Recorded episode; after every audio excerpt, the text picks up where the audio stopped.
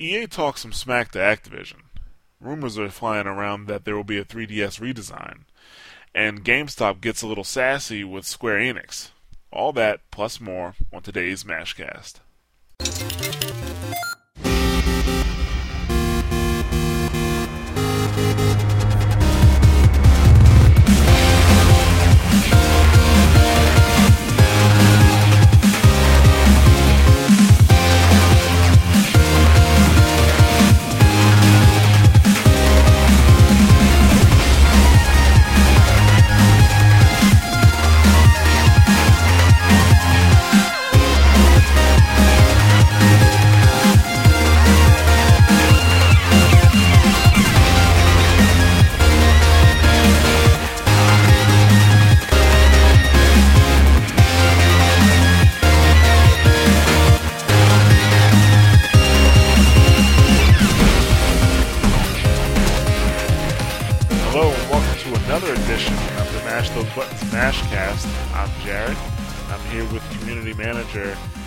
2009 Cup stacking champion Rob Hill Williams.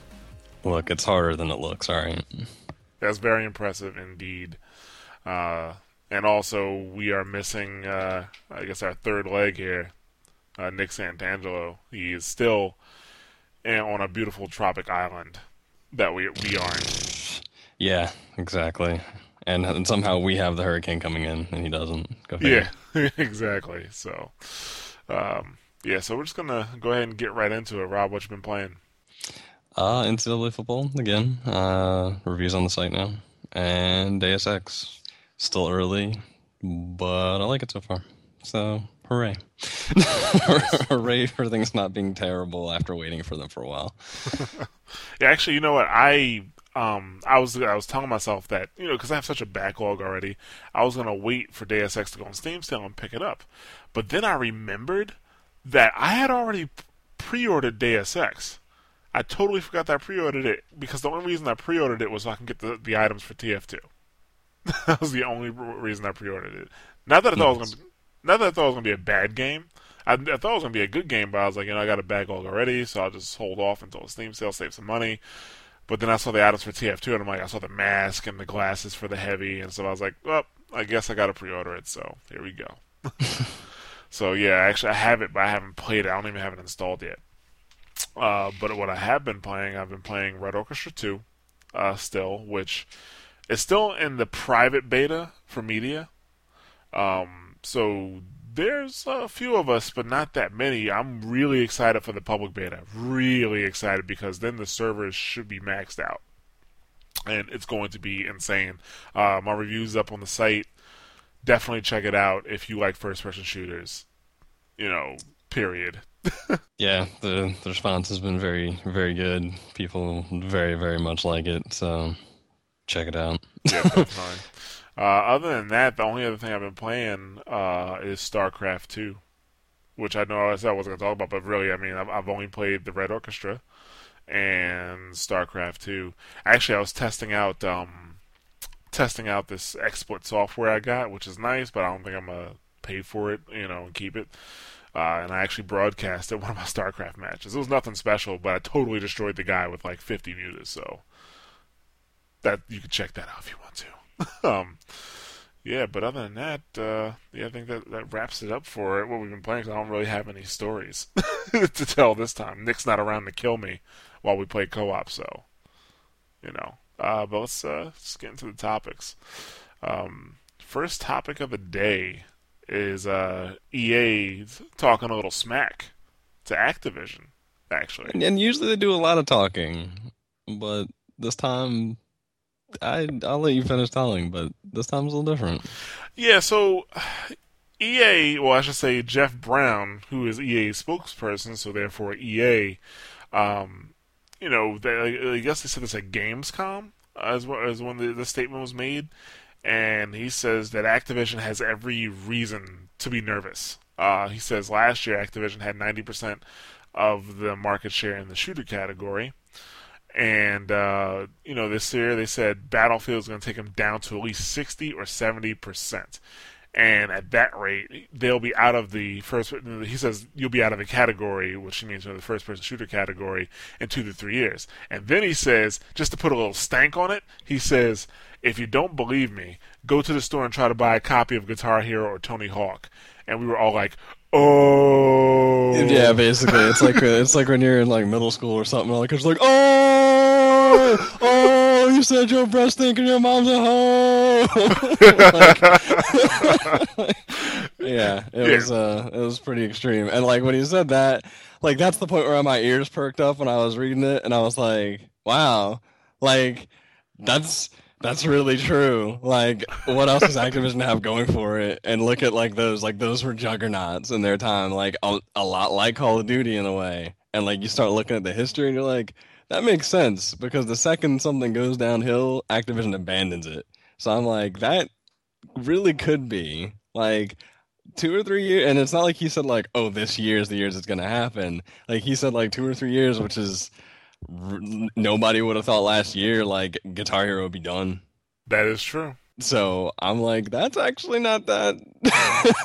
that's actually fairly true. yeah, it's not inaccurate. That's it's like what he said. Like it, it hurts because it's true. Like you know, like what he said was true. Like. Because I'm like, ah, it's just EA, and then I got to that, I was like, maybe not. and it's funny because like the his comments were, I guess, like in response to not just something the guy said, but then the guy said that you know, uh, the, that like the you know what EA has been doing and all the trash talking they've been doing, which really hasn't been like too too bad really? You know it's just like it's trash talk you know like we want to be call of duty. And it, stuff that's actually kind of bland really when you think about it. Like all they've said is what everybody already knows that Yeah. they would like to be call of duty. And the guy eric um hirshberg ceo of activision now um and actually it was him in germany. Like he was at gamescom and he said it. I don't know where uh Jeff was, but uh, when he responded, but he was basically saying like they should tone it down because it's harmful for the industry to like hope that Call of Duty rots from the core and stuff, and uh, and that and that was just Jeff's response to him. Because he was like, "I know you're new to the job, but this is a competitive industry." Like, he, so he just took the gloves off. I was like, "Whoa, okay." you're gonna have like John Riccitiello and you know everybody out in the friggin' street doing like you know with knives and stuff like West Side Story soon. It's like that's uh it's funny, but like I, but it wasn't like he was just blowing smoke though, because it's it's a funny funny thing to think about. Yeah, I mean, like the, the comment about Guitar Hero and Tony Hawk, one hundred percent true, and it is Activision's credo. Like when it's something starts, they they jump ship before it sinks. Yeah. You know, They don't Um, wait for it to like to them to bring out a game and have it do terrible. They they leave it before then. Although Guitar Hero and Tony Hawk both suffered that before they jump ship, but Yeah. you know, never you mind. the thing is, there's a there's, there's there's a couple key differences when you know when talking about Tony Hawk and Guitar Hero, and then talking about Call of Duty. You know what I'm saying? Like, I mean, every time a Modern Warfare comes out, it breaks records. Actually, every time a Call of Duty comes out, it breaks records. You know what I'm saying? Yeah. Like, uh, you know, two to three years, and it's going to be going to two to three years, like that is not necessarily, you know, that that right there. Yeah, that by itself, like I'm like, it's not a really like short time frame where you're like, that's bullshit, whatever. Yeah. But like, like two to three years, and I'm like, in a way, like it depends on what they do. Yeah. Like if they do like if they really go like, oh, we're gonna do Modern Warfare four and somehow try and continue the story, I'd be like, here we go. Yeah. Like that's the start of what he was already talking about. Um, because yeah. Yeah, but exactly. if they if they if they change tack and do something different, eh, you know, Exactly. Like Call of Duty is such a juggernaut. Like, 'cause the thing about Tony Hawk and Guitar Hero, they just kind of let those stagnate and then just go to the side. But Call of Duty is such a, a juggernaut where if they, eh, let's say let's say by some luck of God, yeah, Battlefield actually beats out Call of Duty this year, and I'll explain to you why I don't think that's going to happen. But let's say that happens there's a very good chance that Activision isn't going to be like, well, just do it again and try to get some money. Odds are they're going to try to actually take that series and do make some changes, make some make some changes that actually make people want to buy it again. You know what I'm saying? Or that'll put them ahead of uh, you know Battlefield. But Oh, go ahead. You want to say something? Well, yeah, just that like not so much that like you're not wrong, like not that you're wrong, but that's the thing. It's like it's hard to tell how true it is right now until like they actually make a decision because the thing is like they tried to keep Guitar Hero and Tony Hawk relevant too, and look what that happened there. Like they gave Tony Hawk this giant craptastic skateboard that nobody wanted for extra money, and like that that was it. Like that was the death of that. And then you know Guitar Hero like was just kind of like wishy-washy about things and didn't really bring anything new to the space or didn't bring anything new to the space until like rock band did you know like after rock band did something then guitar hero would be like yeah we got that too so it's like you you wonder what they're going to do with modern warfare like i think it is a different it's a different ship you know they're sailing but it's still kind of like the Titanic. But like mono, but call it. I mean, um, both Tony Hawk and Guitar Hero were not their flagship game. I mean, Activision is Call of Duty. It's true, but at the time when they were out, though, they were. You know, like Tony Call Hawk of was Duty never wasn't. a flagship. Eh, okay, not a flagship, but it was definitely a It was really the- huge thing. It was a popular series, Yeah, definitely. like when Yeah. it came out, it was a huge thing. But yeah, I mean, the thing, like you know, the thing with Tony Hawk, like, like you know, you said, you know, the death of Tony Hawk was Tony Hawk Shred or the one before that. You know, both of them. yeah, both. that was the death of it. But like the true death, you know, started before that. well, it was Skate. Funny the- enough. Yeah, yeah. so um, I'm just saying, like you know, because the thing, is, basically, you know, Tony Hawk at the time when it really started to die, because I stopped buying Tony Hawk games before there was a competitor because of the stagnation. Like, yeah, I mean, yeah, they didn't change anything, or didn't change enough that uh, you know you had played the same game for the last Yeah. years, basically. Like when Tony Hawk Four came out, it was like, I, who cares? Like that was when I was done. But like, if anybody who was still playing Tony Hawk, like they were gone when Skate came out. I played Tony Hawk. Like my last Tony Hawk was actually uh, Project Eight, but that that was my last one because I didn't like it. Like the last Tony Hawk I actually enjoyed was Thug, and then they had Thug Two, which was Oh, uh, terrible. it was terrible. Then they had like American Wasteland, which was terrible, and then they had Section Project Eight, which was better but still bad. you know what I'm saying? So that's I, that I stopped playing at four. Like I played Underground, but like I didn't like own Underground and like play it. I like Oh. played it enough to be like, eh, it's okay. But they still haven't changed enough for me. The, see, the thing about the, I think the thing about Underground was that not only like it wasn't the actual gameplay that made it good, it was the fact that they had the Tony Hawk gameplay, improved it a little bit, and had that story. Yeah, That's I think what- that was the yeah, main thing. That was like, the main thing. When it had a story, like it was better because like the the early ones, like it was just enough that you were doing uh, gigantic, ridiculous, silly tricks. Like it was like the NBA Jam of skating games, and Yeah. really there were no skating games before that. At least none that really mattered much. That like that's why it was like a phenomenon when it at, in its time. yeah. So, know. And the thing about Rock Band, not Rock Band, sorry, but Guitar Hero is the fact that it stagnated. They didn't act fast enough. Like you, Rock Band got the heads up on them once they introduced the fact that you could play with multiple people in the Rock Band. At that point, Guitar Hero was behind. So I think that was Guitar Hero's problem. But Call of Duty, like I mean, you still have like you know nobody tried to clone Tony Hawk.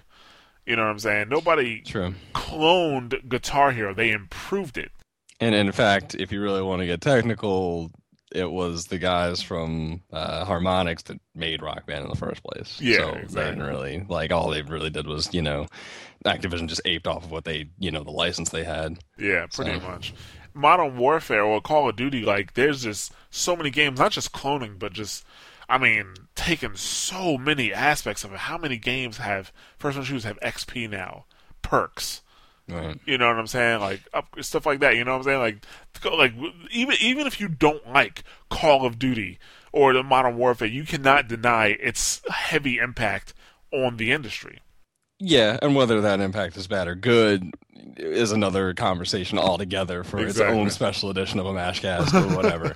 but it, you're right; it, it it is a different thing, and it's got people copying off of it. Although when you like when you think about it, though, like they're they're different beasts, but Battlefield is not one of those games.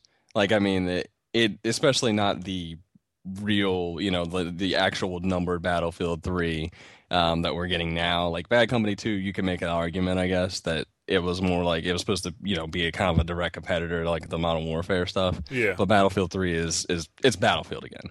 So it's kind of a game that's not running in that direction. Um, it's going to have similarities, but you know, like any game where you pick up a gun and you shoot somebody, it's going to have similarities. You know, Yeah. Halo has similarities, Oh yeah, Um, it's a shooter. right?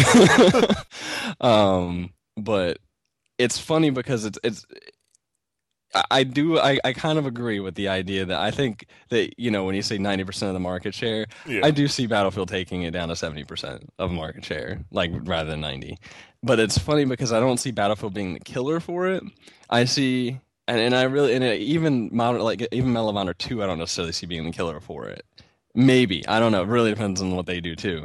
But I think it's the fact that you're starting to get other people who are entering. There's only really two so far, but you got Battlefield 3 coming out, which has like its own like audience that you know for a while has just been kind of sitting out there in space because you know not every not all of them like Bad Company 2, and Because they're losers, but go ahead. Right. Um, but you know, and they, they maybe they play Call of Duty, maybe they've just not been playing anything, and like those people are gonna come back for Battlefield 3 if they don't keep fucking everything up with Origin. Yeah. another another story for another time. Exactly. Well, Um, here's here's the thing. Like, this is why, and as I was going to get to it earlier, why Battlefield wasn't going to win.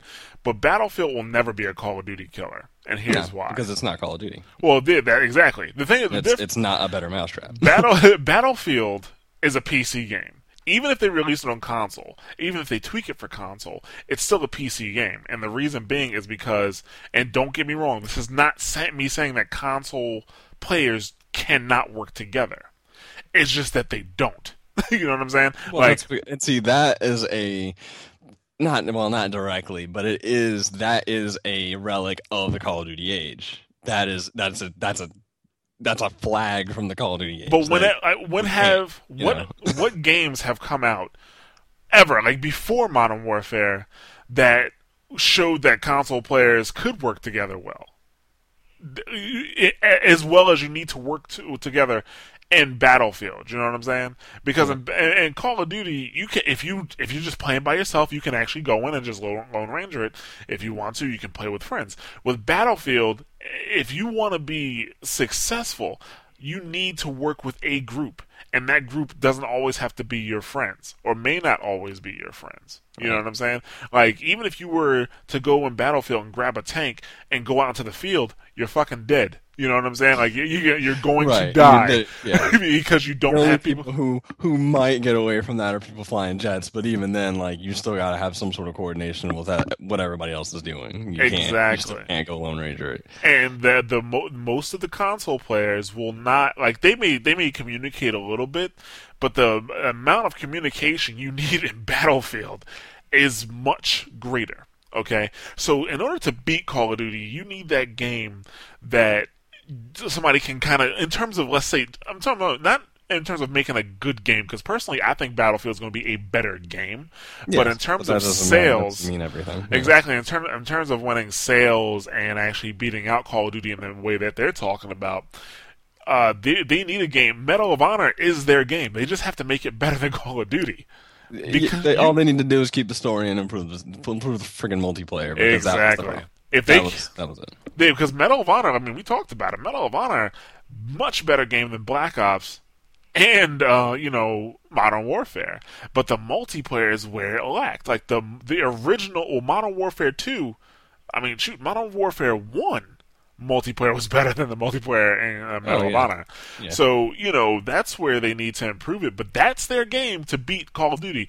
They're trying to la- EA is trying to latch on to Battlefield because I think it's to show that like that you know it's not invincible. That you know if it loses some some ground, not all of it because it's not going to lose all of it because they're different games and and different platforms really. Um, you know, they I think that they're just trying to show that there is a chink in the armor. That Oh yeah, they're trying to make be- trying to make the god bleed. right exactly. and once you you know like you said, once you make a god bleed. But really, though, like I think that that is what this really is because you know you build up into it, and people see that Battlefield Three is really good, and they see that people do buy it. All of a sudden you do have a different you know race going on. I think when you start seeing Medal of Honor two, you got Counter Strike, you know, Global Offensive coming out, and even though of Counter Strike kind of falls in that same Battlefield three where it's a PC game, like they're games that come out and you and you see like they they're games that haven't been around for a bit, and they come out and you're gonna see I think a different playing field, and I think you know two to three years isn't you know I don't think they'll be gone in two to three years, not not, not by any stretch, but it'll be a different it'll be a different shooter you know landscape right. by then.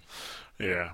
Well, I think you're right. Um, but you know what? The only thing this can do is actually make things better, even for Call of Duty. Because if it does uh, dwindle down their market share, then you can expect that Activision will reply with making a better game. I mean, they have the resources, so yeah, and they have to because it's the only that's the only recourse they have. exactly. All right, so um, let's move on from that one. We're actually going to go to some more EA news. Uh, this one, I'm, i have mixed emotions about this one. Uh, basically, EA refused Forza 4 uh, the right to use the Porsche license. Now, for those who don't know, EA has the exclusive license for Porsche. For those who want me to say it correctly, sorry about that. but um, they have the say it like a dumb Americans. you know, so you know they um they have the exclusive license for Porsche, but uh you know, and I guess normally they let other games use it. Uh, you know, Forza Three had them, and they didn't run into a problem. In fact, the past Forzas period have had them. Like they've always managed managed a sub licensing deal. But yeah, but this time EA is saying nay to that. And um, according to uh, Brian Ekberg, uh, who is uh, the community manager for Forza, he says that the EA couldn't see their way toward collaborating again, and they said they several times they asked EA to uh, change their position and over the over last 18 year and a half. yeah, yeah, oh, 18 months they've been asking. And they even had like uh, influential people in the gaming industry try to lobby on their behalf and even key people inside of Porsche's circles. And they they said no. Now, um, to give you a possible view from EA's perspective, I do know that in uh, I shouldn't say I know, but it is rumored from someone who worked on the Shift 2 team that uh, Microsoft, because Microsoft owns the license for, uh, uh, sorry, not Microsoft, but the Forza franchise, which is owned by Microsoft, um, currently has the exclusive license for Ferrari mm-hmm. and vehicles and Xbox and PC. So the word on the street is that when Microsoft went to use that uh, those cars for Shift Two, Microsoft gave them a really hard time. They had to jump through a lot of hoops to get that. Mm. That's what the word is. Mm. So this that's, is kind of like EA. Yeah, this is this may be EA just you know serving up some of their own food, you know, back to Microsoft. Um, either way, yeah, I think it's hardball. They seem to be doing that a lot. exactly. Yeah. I mean, this can. In my opinion, it could really only hurt because now, if this is really what's happening, if this is how this is going to go down, Forza won't have Porsche, uh, Shift won't have Ferrari, you know, and I can kind of. Gran Turismo won't have anything, although it'll be like 50 years before we see the next one, so it'll have all the licenses by then. yeah. So, like, I mean, I mean, another thing is EA is that with EA is that um, you know, Shift Two is actually it's a simulation racer. It's supposed to be their answer to Forza exactly and, and so. Gran Turismo, which is why I see like when I first saw the story, that was my thought that like they're just positioning themselves to have you know a better a better spot for when you know Shift comes out again. You know they want to make it the game that has everything, you know, or at least closer to it. But if Turn Ferrari. 10 has Ferrari, you know, like all of a sudden, like it, in what you said, like that makes it a different. That makes it a different uh, kind of atmosphere. So yeah. So, but uh, yeah, I mean, I don't really have much to say about that except uh, I hope they can settle their uh, their differences. I guess I don't really care because I'm not a simulation racer type of guy. Yeah, um, but it hurts people who want to play like a good racing game. Exactly. You know, so. Especially when it's not like you know you're not talking about shift well, I guess three now are on or would be on, and four, Forza Four coming out the same friggin' time, like the same day or anything. Like, it's not. You know, people are gonna play. You know, different racers. It's a little bit different situation with Forza 4 and you know Gran Turismo. Those are you know those platforms, but like Shift is on both. So you know it, it, that's uh, it. Just seems like there's more to the story than like what's in the story. Yeah. so. Know? Yeah, if you're looking for Porsche and you're for and for your Forza, I feel bad for you, son. Sorry. I got 99 cars, but a Ferrari ain't one. oh, that's going on the highlight reel. yeah, but, um, yeah. Moving on, and a little bit more EA news, just a little bit more. We talk about EA sometimes like this, but Yeah. this is not. This is not so bueno. Yeah, Um, yeah. This one, this one, I definitely had some feelings about. Um, but they actually kind of resolved the issue, kinda, before I had a chance to scream on them on the podcast. But um, yeah, basically, um, this is why it's important to read the EULA, kids. Okay, This is why it's important to read anything that you agree to. exactly. And we are all guilty of not reading things that we agree to. But Origin has really been, you know, about at least about a month officially. Like Origin's been sitting around. A little bit more than that, but I think. But go ahead, yeah. Yeah. Well, basically what happened is that people got around to actually reading the freaking EULA for it. And yeah, it's not good. or it Yeah. wasn't good. Yeah, As of as of like yesterday, it wasn't good. yeah. I mean, oh, you go yeah. ahead. Yeah, you can tell them. Okay. Well, basically, what it boils down to, without using all the mumbo jumbo, is that they the EULA for Origin said that it has rights to, you know, collect, use, store, transmit your data um, from your system, your specs, you know, things on your hard drive, yada yada yada. Personal in information. Yeah, personal information, which in itself is not so odd, except for the fact that they didn't limit it to only things that you're purchasing with Origin or you or you're using digitally. It's literally anything on your computer, and also the fact that they could share it with any any of their marketing partners, not just with NEA or not just within you know the Origin system, but they could sell that information to anybody. So they basically. The way that the EULA made it sound, that they were installing spyware, basically that's what it came down to. Um, obviously, people were upset. yeah, I mean, this is a, this is a big problem. People, were- some people were like, "Well, Steam does the same thing." That is incorrect. Steam only gathers data regarding your, you know, their products on your PC, and and what specifically says it in their EULA. exactly. And then on top of that, when they gather your system specs and personal information, it, they it, it's they ask you, "Is it okay for us to take this?" And they tell you why. So don't be dragging Valve down in the mud, okay? We don't like that around here. Yeah, I'll to take it. And it's funny because we've seen this recently with some other non-gaming things like Dropbox has had this issue and, and some other things. But, you know, like when people finally get around to reading it, they're like, holy crap, that's a problem. And then as it inevitably happens, you know, people contacted EA, customers wrote angry emails, Jared kidnapped somebody, and then It gets results. Don't hate it. Don't hate it till you try it. and then today, literally today, well, the 26th, when we're, you know, when we're recording this, um, they turned around and they changed the EULA, which, you know, you can tell them what they changed it to. Yeah, basically it Steam's EULA now. I think they did a copy paste. but, um, I mean, not really, but uh, basically it no longer mentions uh, marketing, but it maintains the right to collect non-personally non-personally identifiable data, computer configuration, software usage, and peripherals connected. So same thing as uh, as Steam, except for the software usage. I don't know if the software usage is limited to Origin product. That's the only thing that's not really made clear here. I have to look into it a little bit more. But still, the fact that it's not now non-personally, you know, uh, non-personally identifiable, that's a big deal. That's much Right. better. That's know? that's the main, well, not the main part, but that's a big part of, you know, fixing the issue.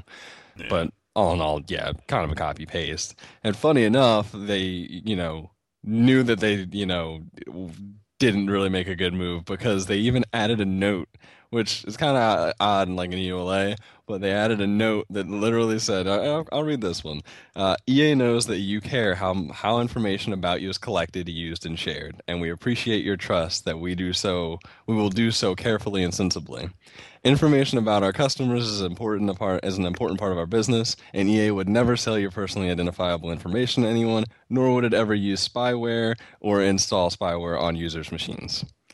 Except that your EULA didn't really say that in the first place. But, you know, everybody makes mistakes, I guess. exactly. Actually, this isn't the first time they've tried to do stuff like this. Oh, no. It's the second Um, time, actually, they've had a problem with Origins EULA. But, Well, I'm not even talking about Origin. Um, a lot of people don't remember the Battlefield 2142 EULA, which stated that pretty much they're allowed to co- uh, collect uh, any data on your PC that will help them market to you. Pretty much is what it said, including like website stuff.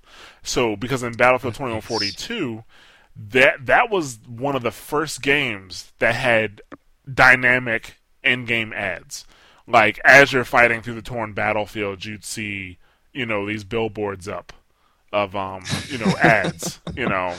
Interesting. So yeah, like kind like the only reason I noticed it, the only time I noticed it before was because like I was playing a sniper and I'm zoomed in, and like I kill somebody, and as I'm like zooming out, I'm still looking at the billboard. Finally, you know what I'm saying? He's like right next to the billboard. I him, and I, oh my god, that's a, that's a real billboard, not like a fake one. And then I, I checked into it. So yeah, like that's not the first time, but uh, EA will continue to try. Just just read your EULA, folks. Stay in tune. You know what I'm saying? Always on anything, especially on Facebook. Yeah, you know, Not that they have an EULA, but read read the fine print. exactly. I mean, Congress is already fucking us. Don't let EA do it too. Okay. That that's my message for. Basically, don't let them off easy. that's my message for the for for the Mash Nation. Okay. So, uh, but yeah, we're gonna actually move on from that to some rather good news for you PS3 owners. At least I consider it good news for you guys. Um, Counter Strike Go will support Move, which is mm, uh, okay, no problem. But it will also support mouse and keyboard support. So now, when you play cross-platform with us Mac and PC users, Which you will also be able to do. yeah, you will also be able to do that. You now might have a chance. You might have a chance now. If you get good enough with your little mouse and keyboard on the PS3. So that's good news for you guys. Um, because there's not there's not too many shooters that support mouse and keyboard on the PS3. I mean, how, I I know of uh, Unreal Tournament. What else, Rob? I mean, you're the PS3 guy. Uh, I am, and there really isn't much. Uh, just it, it- PS3 can definitely use the peripherals. Nobody makes use of it.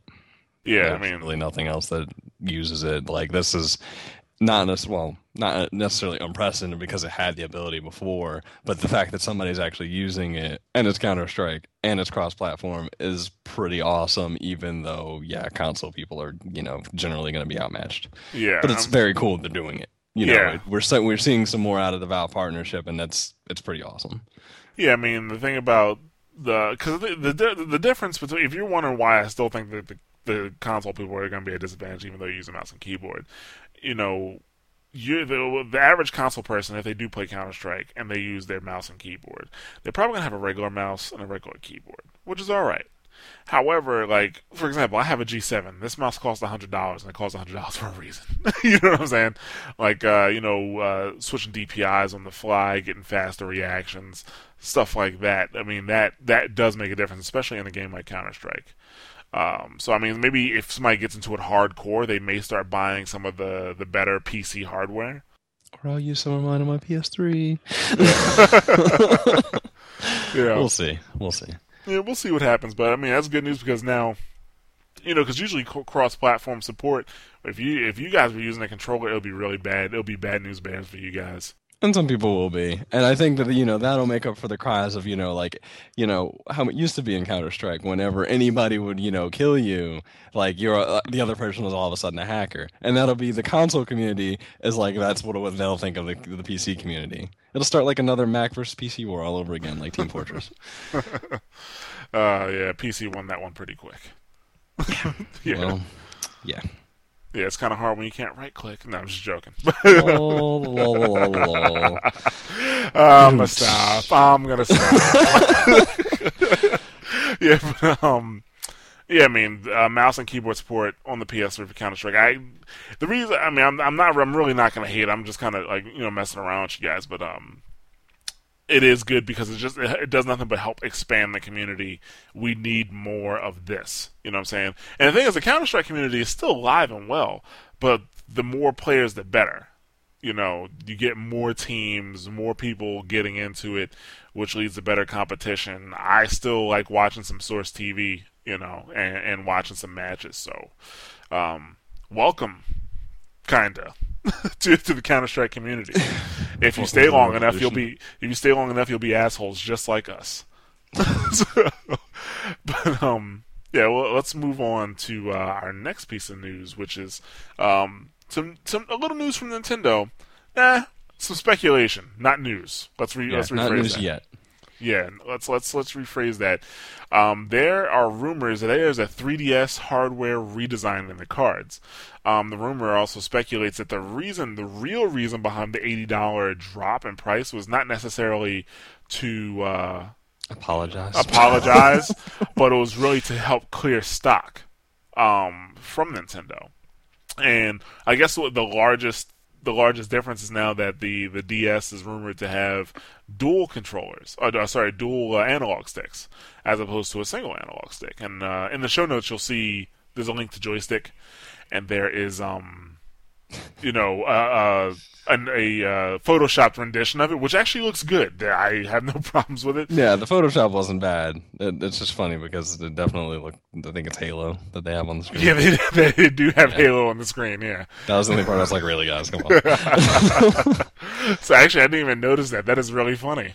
Yeah. but um, also they're going. It looks like they may focus less on the 3D gimmick. I mean, it's still going to be there.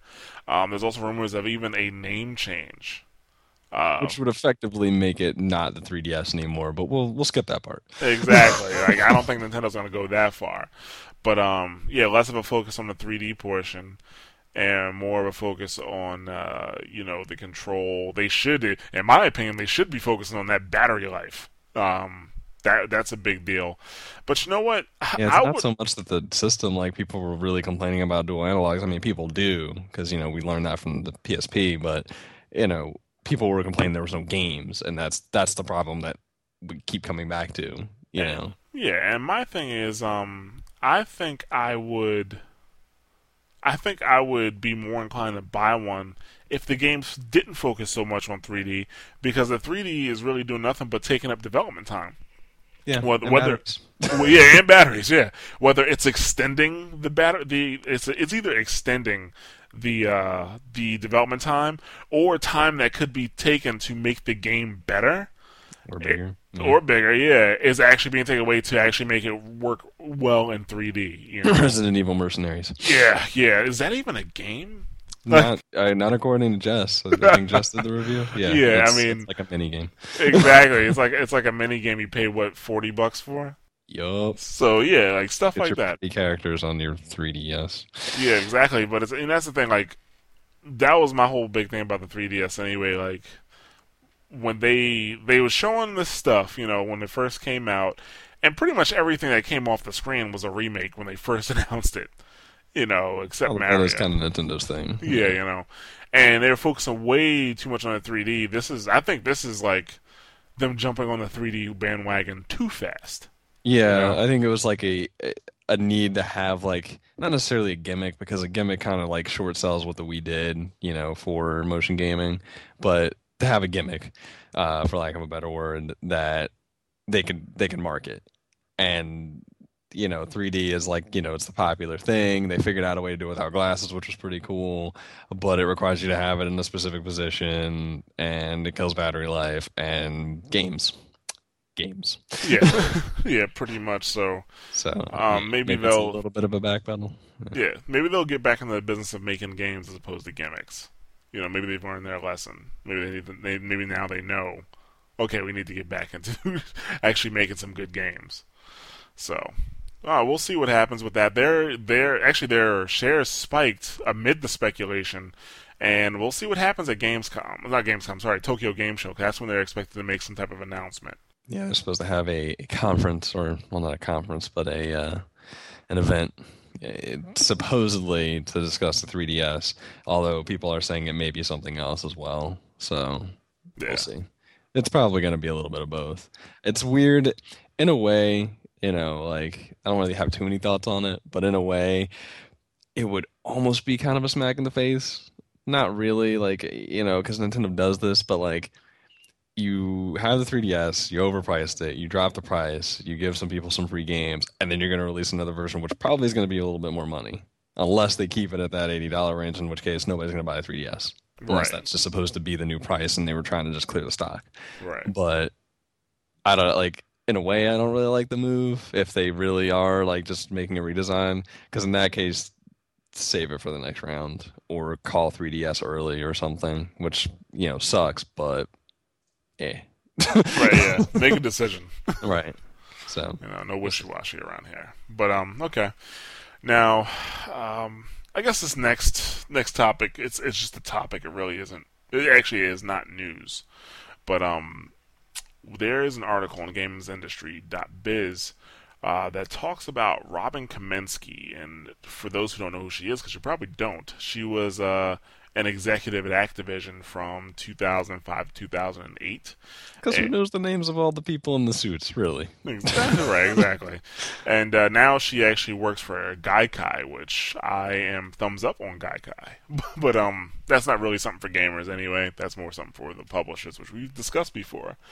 Um, actually, you guys should know what Gaikai is, and if you don't, well, then you are bad mash casters.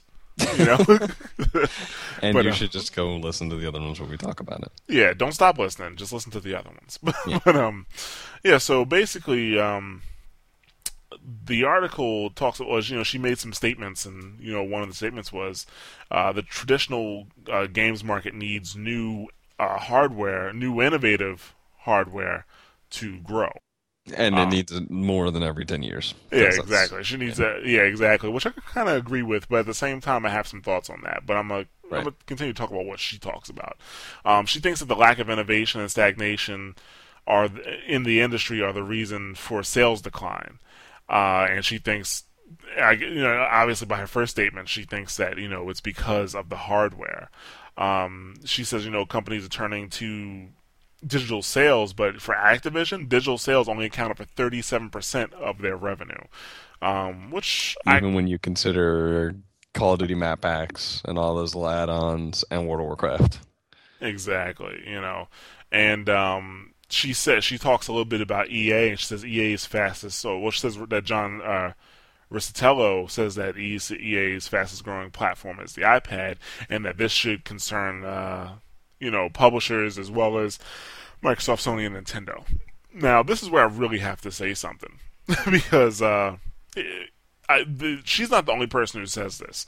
That oh well, the iPad is growing so fast, it's going to take over the industry. It pretty much is what she's implying by her statement because she says, you know, if Apple becomes the dominant place of games hardware, where does that leave consoles and consoles games? iOS games, Android games, Windows Phone 7 games do not compete with consoles. Okay. Um, I mean, of course, the iPad is growing fast. I mean, when did the iPad first come out? 2008, 2009. You know, like right. It- It's new. It's going to grow fast, especially when it, it when it really is kind of fits in a niche of you know somewhere between a mobile phone and a computer. You know, like it's going to grow. Exactly. So that's I mean when you when you're starting at zero percent, you know, of course it's gonna you know something's gonna uh, grow really really fast, especially if it's a new technology. You know, in terms of like usage and sales and stuff like that, because there was no bar for that before. Mm-hmm. You know, um, she also points to companies like uh, Zynga and Rovio, uh, and says that you know the next generation uh, next generation of consoles should incorporate uh, trends that you know these type of companies provide. And I'm just like, really, like shallow, quick experiences is what they should focus on. I mean, if next generation consoles have web browsers built into them or allow apps, you know, like quick, dirty apps, that's you know, I think that's fine but um you know maybe make it easier to port an app, port an app like Angry Birds over to Xbox Live or maybe even the PSN that's fine but I don't think it should be a focus of you know the next generation of consoles I mean technically speaking in this generation if they wanted to open up an app store you know I put quotations on that um I don't see why they couldn't do it Actually, you know, Microsoft App Store is called the Xbox Live Indie Games Channel. For those who didn't know, Indeed. but um, you know, I don't see why why they And could PSN has minis, which actually is their apps too. exactly yeah. So like I don't you know the the the space is actually already there for them. But um here I'm gonna, I'm gonna read a, a full quote from what she says. She says, The next generation of consoles and games should recognize that consumers are mobile and active, value the player regardless of where and when they play, consider short and long play sessions, optimize both hardware and casual games, Hardcore. embra- yeah, hard, that's, oh, sorry, yeah, hardcore and casual games. Uh, embrace button controller, LED play, and new interfaces. Enable content to evolve so games are dynamically not static. Encourage alternative payment approaches like free to play. Drive increasingly social and community driven experiences, and perhaps even allow play across uh, devices, regardless of manufacturer or form factor did she not just wrap up the entire state of the industry and says the consoles need to do all of this? She did. I mean, see, the thing is, like, I didn't take her statement or where she was aiming as being so like what we hear every other week is that you know, like, well, we get you know, tablets and, and smartphones of the future and apps of the future and well, Angry Birds of the future and Zynga's the future. I took it as meaning that like her literally saying that like if the iPad is the, the fastest growing you know platform for EA and that like if Zynga's doing so well and they're they're growing so well and you have you know iPhones and Facebook and they're doing so well right now that like that should be troubling. And that like literally like we can do better than that. You know that there's a reason like we've been around for so long like I took it to mean more of like kind of a call to arms that you know hardware is important, you know, so that we can keep doing stuff. But like, if you're only going to bring it out every 10 years, then yeah, something that comes out, you know, two years ago is going to like, you know, run roughshod over the industry if you're not doing anything on the hardware front. Like, I took it to mean more along the lines of like, we need new hardware and we need, you know, not a focus on so much traditional gaming the way it has been, but a focus on, you know, everything you know, like focus on not just, you know, people who are going to sit there and play for 10 hours at a time, but people who want to play for 30 minutes at a time. You know, not I, like I didn't take it so much to mean like iPad and Zynga are doing everything right, just that like, you know, there are things publishers can learn from them, which I think is valid. You know, That's, that is well, maybe not so much Zynga, but you know, like in general, what she's saying, like I think that the, the, she's just saying that the industry can learn from them to a certain extent. Well, they're part of the industry, I guess, but you know, you know what I'm saying. The publishers can learn from them. But here, but here's they act like the game industry or the publishers are doing bad. You know what I'm saying? Like, okay, look at They're not. look at the when you you look at the games, you know, look at games right now, and like not that they're doing terribly, but you know, it's it's become more and more about IPs. You know, it's become more and more about sequels. Um, you know, the indie, you know, the indie devs are that's they're growing, but a lot of them are jumping to iOS and you know apps and stuff. Um, you know, there's a large PC, you know, contingent of them, but she didn't mention any of that, Rob. I know, She but you know, it's just an article. You know, like I like it's not going to be everything that she said. she didn't mention not one of those things. If she talked about the stagnation and gameplay, stagnation and story and character development, that is one thing. I would totally 100% agree with her on that. But she didn't she didn't mention I mean, okay, I can understand that people aren't necessarily so hot on um, you know, upping graphics development because okay, yeah, it does cost money, and the graphics are already looking pretty good. But there's we when we talked about it a couple weeks ago, there's still very, very, very much room for improvement in terms of graphics on console. Um, but in terms of like uh, the one thing that she could have definitely mentioned, AI development. Like we are so far away from having like a truly intuitive AI. You know what I'm saying? Like the closest thing, actually, I, sh- I shouldn't say it, but the game's not out yet. The closest thing I've seen to really intuitive AI was Rage at the uh, when I went to the preview, but I haven't played the game yet, so I'm not. I want to see how exactly it rolls out through the entire game. right. But- from what you played, it was it was the closest that you've seen to it. It was the closest I've seen to like really intuitive AI, but I mean, like I'm talking about to when we get to the point where every game has intuitive AI and experiences are truly dynamic. Like I want to replay through different games because every time I play, it's not a hundred percent different experience, but the experience is different enough. You know what I'm saying? How about she talk about that for a while? Because well, you know what's going to happen if we get new hardware?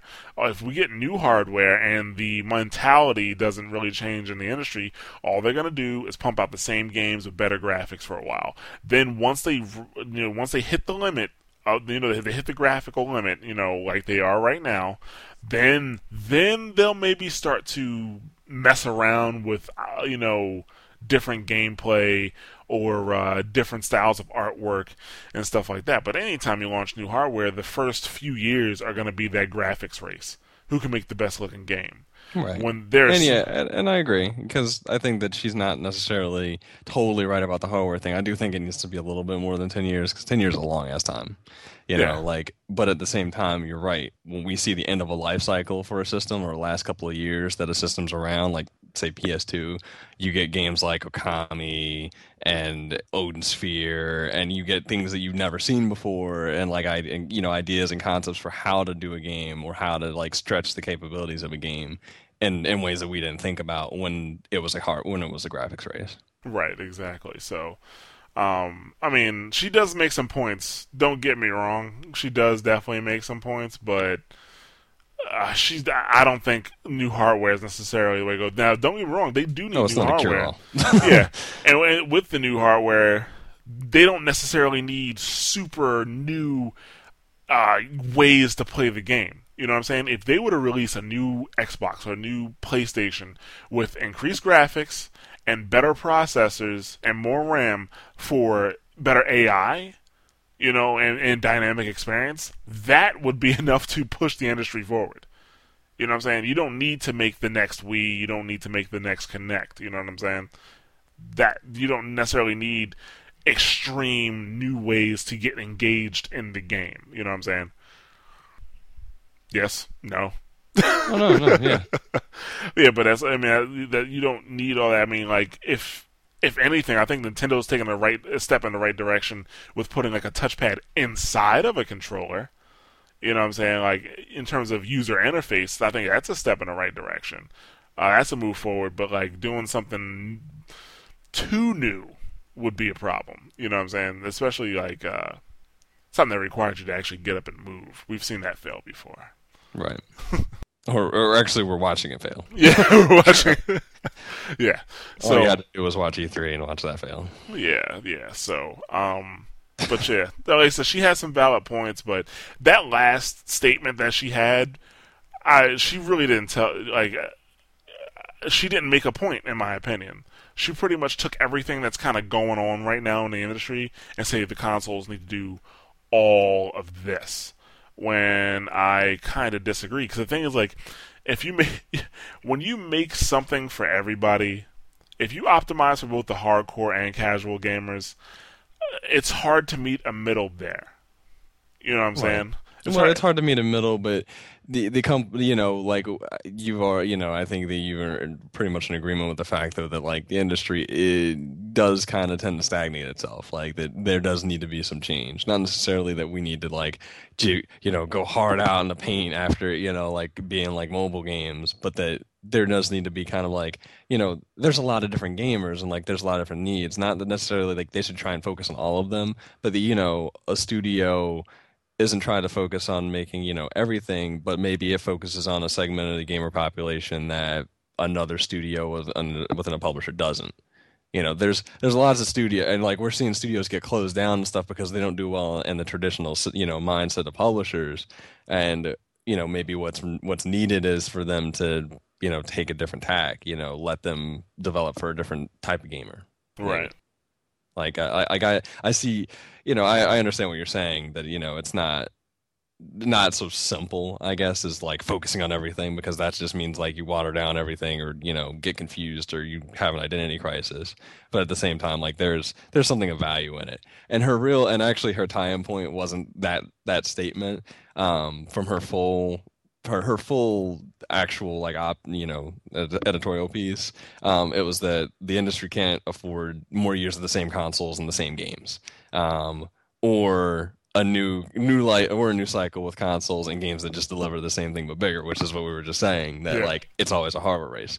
Um, she's saying that you know new innovative and fun is the key but not doing the same thing that we're doing now So I, I think that she, in in the full context of what she actually said, like it comes out a little bit better. But you know, we it, it, it's too much to cover right now to cover everything that she's talked about. All right. All right, so let's uh, move on to our last topic, which, I mean, I guess people are calling it different things. We're calling it Deus Ex Gate. you know, the whole GameStop incident. Deus Ex, GameStop Revolution. Yeah, yeah, pretty much. Um, if you haven't heard, because it's been news since I don't know what Wednesday or Thursday. It was pretty. It was fairly early in the week that it Yeah, I think it was. I think it really started Wednesday, um, where GameStop uh, was removing OnLive coupons from Deus Ex PC copies. Uh, if you bought a PC retail version of Deus Ex, um, you you were supposed to get a coupon for the game for OnLive, the cloud streaming service. However, if you got yours from GameStop, you did not get one because they were opening it up. Um, they were opening up the boxes, taking them out, and then resealing the boxes and selling them to you brand new. Uh, so basically, what you know, I guess there there was a little a little outrage from that, uh, and in response to people not being so happy about that, they decide to pull Deus Ex off of the shelves. It was a nice response. yeah, exactly. That. They pulled Deus Ex off of the shelves, and oh, these oh, man, aren't. You're upset about that? We'll just take the games. Yeah, like there were there was no there's no rumor about it. Like there were there's a two company communications that were intercepted. I shouldn't say intercepted. Like well, they were but, they were they were tips sent in, but they yeah. also confirmed after the fact that like from you know literally like you know journalists you know calling GameStop or you know going through the channels and executives or you know people in touch with them said, yeah, we pulled the games. So, yeah, not a not any kind of a question. now, according to GameStop, the reason they did this was because um, Square never communicated to them that they were going to do this, that they were going to put this, uh, you know, this coupon in. And GameStop says it, it that it competes with a service they have coming up probably sometime next year. Not currently out. Coming up next year. Yeah, so they don't want to. Yeah, they, they don't want to point anybody in the direction of OnLive. Um, yeah, so pretty. That's why they did it. And actually, it was. I thought one thing that I thought was really funny was that Square apologized for the situation. Square apologized. Yeah. You, know what I'm saying? Like, seriously, oh yeah, we didn't tell GameStop and blah blah blah, so we understand. Well, see, they got to protect that relationship though. Like, you know, they're not gonna just be quiet during it. I mean, they could have, they easily could have, but you know, then it looks like it's all GameStop's fault, no matter what GameStop says. So them doing that protects the relationship and it makes nicey nice. But it's still, I my problem with this is that you know it wouldn't have even been an issue if GameStop hadn't acquired who they just acquire, uh, Spawn whatever. Yeah, yeah. Something. Spawn Labs. If they hadn't acquired Spawn Labs, which basically is a competing service with OnLive, it wouldn't even have been an issue. Because I can tell you from buying things from GameStop that they've had things in there for Steam or OnLive or Direct Drive and everything else. And it was never like a huge deal in the past. In fact, it's funny because pretty much anything that dealt with like direct drive or Steam or anything like GameStop doesn't care about because GameStop previously didn't give a crap about the PC market. Walk into any of their stores and tell me I'm wrong. you mean that shelf? Yeah, yeah. If if you were lucky, if you were lucky. Yeah, that that shelf. I remember that shelf. With, you know the game games that were like two years old. You know, and maybe like World of Warcraft because right. you know, that sells, so GameStop will carry that. Yeah. Yeah. Or so, every or every version of World of Warcraft and nothing else. yeah, I mean, I well, first of all, uh, as we discussed earlier, I did not need to purchase the retail copy, but you know, I would feel very slighted. I mean, Square put that in the box for you. You know what I'm saying? As a perk for you buying at retail, and then yeah. GameStop decides to take it out and they didn't put in and it wasn't just like oh it's a thing that says like oh hey OnLive exists you should try it. It was a coupon for it. So like you know the argument can be made yes okay i totally get that square didn't tell gamestop something that you know i i guess they should have in some way but like i said before this it wouldn't have been an issue. Um but at the same time GameStop is literally not, and I'm not even going to get into the debate of like whether it's new or not, you know, because that's up to the individual. I personally think is if it's been, you know, if the case has been opened and they have a way of resealing it and, you know, like nobody's played it, it's still new. That's, it's whatever. It's shrink wrap. Um, but the real problem with, to me is that GameStop is taking out something that was supposed to come with something that you were paying money for and not changing the value of the game, not doing anything with it. You can you can argue that it's negligible because it's a freaking coupon, but at the same time it was intended to be with the game, you right. know, for the retail price. So kind of a silly thing to do. If that if it was that much of a problem, it shouldn't have been we're going to take it out of the game cases. It should have been we're going to do what we did ended up doing, which is send it back to Square because you know it broke the agreement. Right. Like I, I guess that was GameStop trying to salvage the situation, but as GameStop uh, does a lot of times, they kind of did it the wrong way.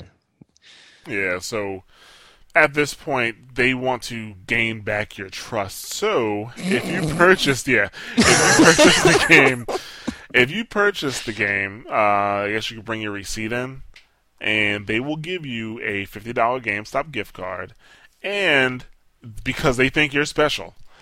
A buy two get one free on pre-owned purchase. Oh, yeah, it costs them absolutely nothing to do, and all it does is build their shares. Exactly. I mean, I would take my receipt back, get the fifty dollar GameStop coupon or you know gift card, get something, and then never go to a GameStop again. I mean, my since a lot of my friends no longer work for GameStop anymore, I very rarely go in there anyway. Or trade uh, some, you know, kid's mom that's going to buy him something anyway. There you go. Yeah, you could do that too. yeah, I'm not going through any, uh, you know, un, you know, salacious means of, you know, getting rid of your card. But if you know you don't want to be a GameStop, it's really perfectly understandable. Because yeah. really, number one, you know, it's it's a nice gesture, I guess. You know, it's something that any retailer would do, but it's the kind of a gesture that doesn't cost them anything. You know, I guess they're saying, you know, they can they can make the returns, you know, even though they're returning the games and stuff like that. But I'm re- I'm really wondering if it's we're gonna take the returns like regardless of if you've you know regardless if it's open or you played it, um, or if it's one of those cases like we're not gonna take a return, but this is what we will do. You right. know, and it's like if that's the case, like that isn't that's not necessarily like a full response. A full response would to say like if you're unhappy with it, we'll take the game back. You know, but they don't want to do that. They want to keep you shopping there, so they make they they do this, which is kind of like the half hand gesture that like they can pull you in as soon as you as soon as you reach out to take the gift card. Yeah. So you know, I mean, it's a smart business move, I guess, but it's still one of those things where you're like, uh, GameStop, like this is why I don't shop there anymore. Like it's that kind of thing. Right, right. So um, the it wouldn't really be enough for me because the thing is like this behavior they don't really feel sorry for it. I mean, right. they only they only there's no apology for the behavior. They're only doing it because you know people got pissed. So you know they really don't care. So like you know if what's going to happen in the future when they have more services or now they have impulse are they going to affect stuff that comes with you know uh, games that have steam deals or origin deals it certainly will i'm sure it will there's no doubt i wonder and i wonder how it's going to play out if you know a retail copy of battlefield 3 needs you to be on origin are they going to are they just not going to carry battlefield or something i doubt it Ah, uh, yeah. How does that play out when that you know when stuff like that starts happening? Exactly. I, how does it play out when Counter Strike comes out? For yeah, for like companies like EA and Activision, I don't think it's a big deal. Even for Valve, Valve being the largest indie studio, I think, in the mm-hmm. world. Um, but for like maybe some of the smaller publishers, even if, like Square Enix, you know, uh. Ubisoft, you know, like other other publishers like this could spell some trouble. So we just have to see how it how it pans out. Um, I mean, if you're a PC gamer, I really don't know. Unless your mom is buying your games for you, I don't know why you why, why are you going to GameStop. GameStop exactly. not cared about you for at least like six or seven years. Exactly. Seriously. They did not care about you until they bought Impulse, and they still don't really care. Stop going to that abusive relationship. It's it's bad for you. You got to learn to stop. So, although really, I guess they're you know, well, I guess it was only PC versions they were taking the coupons out of, but you know, I could see the practice extending, or you know, I, you know, personally, like I've never, like I never encountered it before. Um, I'd never encountered them doing anything like that before. But at the same time, when I saw the news, I was not particularly surprised because of just the situation. You know, you kind of figured at some point they were going to try and kind of leverage impulse or you know whatever else they happen to acquire in kind of the wrong way, kind of the same way that EA has with Origin. You know, like that. I don't necessarily mind the idea of Origin because you know it's it's another Steam. You know, like all. You know, not everybody agrees with it, but they're leveraging it the wrong way. Is my problem. And I see the I see GameStop doing the same thing. Like GameStop lost my business a little bit ago, but you know that's you know each individual person. But if you're yeah, if you're playing PC, why are you going to GameStop? Just stop. Stop. Yeah. Uh, All right. So the, GameStop. yeah. I, I think uh, the the one thing though that I really like, you're right. Like they really didn't apologize because I'm looking at their their official like apology letter, their email to people, yeah, yeah. and it's it's so far from an apology. It basically says that you know we weren't aware, Square didn't make us aware, so they threw Square under the bus, and you know for your inconvenience, we want to gain your trust back. Here's a fifty dollar gift card and a card if you bring your receipt in. Not like nothing that really is like, hey, we're sorry we pulled these things out of the game. Just an apology that there was an, a dis- an disagreement, you know, a disagreement. Right. Weird. Yeah. So yeah. Well, whatever. they're gonna do whatever they're gonna do. GameStop. We'll, yeah, we'll see. We'll see what what happens in the future, though. But um, yeah, that's gonna wrap us up in terms of topics. So let's see what's happening next week. Oh my Um, God, real games are going to be coming out soon, guys. Yes, very soon. 30th, Madden. Eh? Yeah, Mad- Madden's coming out next Kind of week. the start of the game season, really. Yeah, Tropico 4 is out next week. I know Red Orchestra is supposed to come out, but it is not coming out next week. September 13th now. Yeah, September 13th. Um, Driver San Francisco is coming out. If you want to play that. um, They they did release the demo. Um, it's at least out on PSN. I don't know if it's out on 360. They have a multiplayer and a single player demo out. I would suggest trying it because what I've seen of the actual driving doesn't look bad. I still don't know how I feel about like you know single player story with him being a ghost type of thing. It's kind of weird. so he really is like a ghost? Like, haven't played the demo yet. oh, okay. I was going to say. anything about the story, and they've been really, really quiet about the story since game. That basically like Tanner ends up in the hospital in a coma, but he still thinks that he's out and about, but he's just transferring his consciousness into people's bodies and stuff, which is why you get the weird mechanic where you could jump out of the car, zoom out into the city, and then jump into a different car. And it's a cool mechanic, but the story is like all out of whack, if that's still true to me. So Yeah, um, hmm, we'll see about that. um, there's also a 3DS. Enough to get over it. I don't know. Yeah, there's also a 3DS game coming out uh, for a drivers, Driver Renegade. So, um, Sims Medieval, Pirates and Noble Adventures, Air Conflict, Secret Wars, Burger Bot DS. This is the shovelware that we're, we're mentioning now. Hoppy's DS. We're obviously at the bottom of the pile. Yeah, exactly. so that that look look forward to that stuff. You know. Because everybody wants James Noir's Hollywood Crimes on 3DS, that's for sure. Yeah, yeah. So Yeah. you at least have three, you know, real titles coming out that you can look Exactly. to. Exactly. So, all right. So that's gonna wrap us up. Um, you can check us out on SoundCloud. That's just SoundCloud.com/slash Mash Those Buttons. Um, one thing that I did find out about SoundCloud very soon, we may be able to set it up so that you can download M uh, M4A files. I forget what the name of the file type is, but basically, Oh, we- for iPods. yeah, like we Why can we can um, set up chapters for the podcast. So I have to actually look into that. That may be something we'd be doing soon. But uh, not this podcast, so don't look for it. But maybe soon. Yeah. and if you're looking for it now, it's kind of too late. Sorry. Yeah.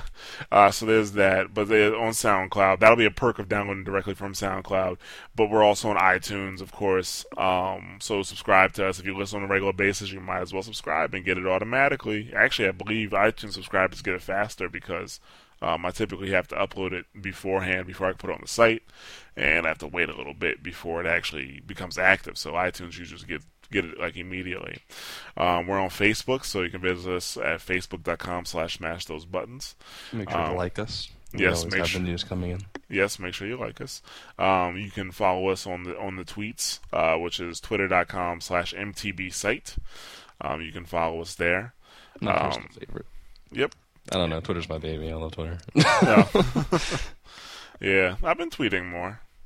yeah, I, I, we, we we tweet a lot. you know, between the few of us, I've I've done some follow Fridays on well, like me, you, Nick, Jess. We tweet the most out of all the Masters Buns peeps. Yeah, I, believe so. You'll you'll see us on there. So actually, you know what I almost forgot? People responded to our topic last week. That's right. Questions. The questions are still coming. Yeah, so yeah, like let's do that. Yeah, let's not rap right now. That's right. We're not done yet. Oh yeah, that's right. We're not. when I say I'm done. Yeah, so uh yeah, last week's question. See, I'm so used to people not responding that I just totally forgot. But last second save. Here we are. okay. So last week's question was um would you be more inclined to use Postal Gamers trading service since they gave they give a cut to the publishers? Um so uh, you know, Sage Infinite, he replied that he would definitely give Postal Gamer a shot. Uh, he, he'd rather give some money back to the devs than a company like GameStop, uh, and it wouldn't be so bad if he was talking about GameStop now. It wouldn't be so bad if GameStop didn't kill you on the trade-ins and then sell the games for almost double what they gave you. Not to mention they sell used games brand new sometimes. I think he has some valid points. Indeed. Yes. So uh, also here we go. This is from Obaba. Um, her comment was uh, that social gaming nickel and diming model has failed before. Quietly, uh, she mentions Go Pets. You know, it took. She says it took the big sleep last year, claiming an unsustainable economy, uh, and it was promoted as free originally, and then became highly dependent on its purchase currency instead of the in-game currency. Um, players able to buy and sell items opted to sell for the purchase currency, forcing buyers to buy in a circle that came to players just sitting in their on their laurels and making their gaming self-sustainable. Oh, sorry, self-sustaining instead. Uh, so farm like they'll do stuff like you know farming to grow food for pets and making clothes and doing quests and other items. And you know within the community, it wasn't enough support for everybody. Um, then she starts talking about the free-to-play games, and there are plenty of free-to-play games out there um, with the option to pay for the content and subscription or both. Uh, and uh, in gaming's version of Ohm's law, gaming, uh, you know, not plus money time. equals gaming. Yeah, or, money know, equals game. game uh, divided by time. Players can decide on whether it's no longer worth the money to, you know, you know, bother playing. And smart developers are more interested in attracting lots of players willing to make little micropayments for some content rather than lots of players forced into, uh, you know, paying for all the content and still promote the game as free. So she was actually talking more about our free to play topic as opposed to the uh, the postal gamer topic, which is totally okay. That, exactly. We want you to talk about whatever you wanted to talk about from the podcast. We like hearing about it. Like I, it was so well thought out that I didn't even say anything. You know, like I was like, I, I think she pretty much covered it. yeah, pretty much. I mean, both you know making some very you know good points there, and it's all about how the developers approach, you know, approach that. You know, like if they're if they're just looking to siphon money out of players, it'll probably fall flat eventually. Whereas it, we'll see the bubble burst. You know, Yeah. you're you're looking at these casual game, you know, companies like Zynga and I forget who else, honestly, at this point. Uh, Rovio, Angry Birds people, uh, and like they're getting valued at like billions. And even even some people in the industry, I think there's a guy from Activision who said like it's pretty silly how like how high they're being valued when you consider the fact that like you know it's a bubble that's not it's not sustainable really. Not the way that it's being done. If for some reason you know tomorrow people decide like eh, i'm over i'm over farmville and all that stuff and or people like broke from facebook what in the world will those investors and, and Zynga have? Because Zynga isn't going to recover and go anywhere else or doesn't it doesn't know how to do anything else. All they do is steal steal ideas and you know do what they do you know and you know the transactions and whatnot but yeah it's it's not sustainable it, it's been tried before yeah. so So i'm scared to see everything go face you know free to play some things can. That's fine. Not everything should. exactly. So, all right. So since What's that, question? Yeah. yeah, that that that since uh, I guess that was pretty successful. Let's uh let's ask another question, and this is going to be regarding the the Robin Kaminsky uh topic that we had about traditional publishers needing new consoles to grow. Um, let's let's ask, what do you want to see in the new consoles, or actually, what do you think new consoles need to have to reinvigorate games or the games? Uh, you know, uh, gaming innovation, I should say. There we go. What do you think? Alternately. Oh, go ahead. Go ahead. Yeah, go ahead. You gonna say what you were gonna say? And I said, and alternately, uh, do you even think that hardware is what changes things? You know, is, do you think that's even what invigorates the industry again? And if not, you know, what what do you think is the, you know, the step that needs to be taken? As you know, for you personally as a gamer, like what do you what do you want to see the industry do that would make you feel a little bit better about where things are going, and so you don't have to hear about iPad and everything taking over the industry every week. So yeah, we'll leave with, with you with those questions because we already gave you the links. Um, the only thing I didn't tell you is, is that if this made you mad in any way, email Rob. He's the community manager and wants to hear what you have to say. I want to hear what you have to say, whether it's good or bad, but it's fine if you know they send all the you guys who are angry to me. Yeah. so, all right, guys. Um, once again, thank you for Sage and uh, Obaba for participating and answering the questions. We feel very special and loved. Thank you very much. And uh, we will catch you guys next week. See you next time. We'll be back at full strength, yeah? Yeah, return to the big three. All right, later, guys. Watch the throne. See ya.